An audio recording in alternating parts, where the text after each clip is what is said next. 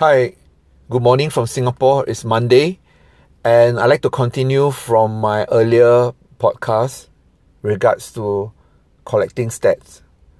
Now, um, after you collect your statistics, you should actually find a way of organizing your statistic.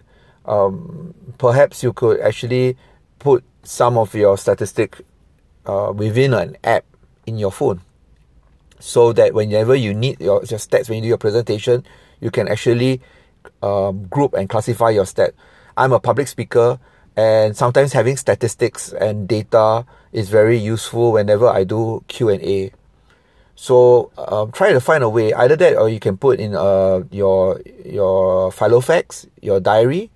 Uh, this year one of my resolution is to carry a diary around so that I can actually put my statistics, my data within the within the diary so that I can use it, right?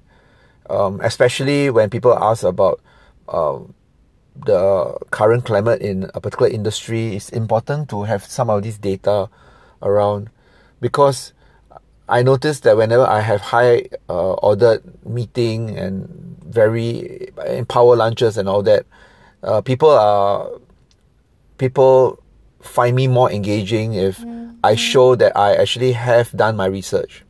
So after you collect your stats, right, remember, find a way of organizing it and putting it where you can get access to it easily.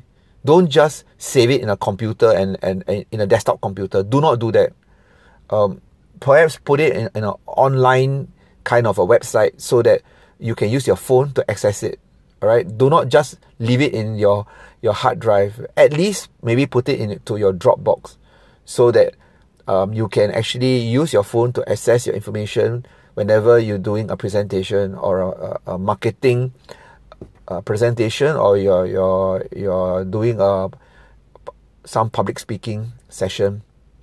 It's very useful for q&a all right do not use everything to memory because sometimes when um, uh, you, you use it memory, you may forget certain important aspects of it, like where you get your sources from. All right. And that will make you look rather unprofessional. All right. So uh, learn to collect your statistics and try to order your statistics. All right. Take care. If you need more uh, advice, you are welcome to email me, Colin Ong TS at hotmail.com.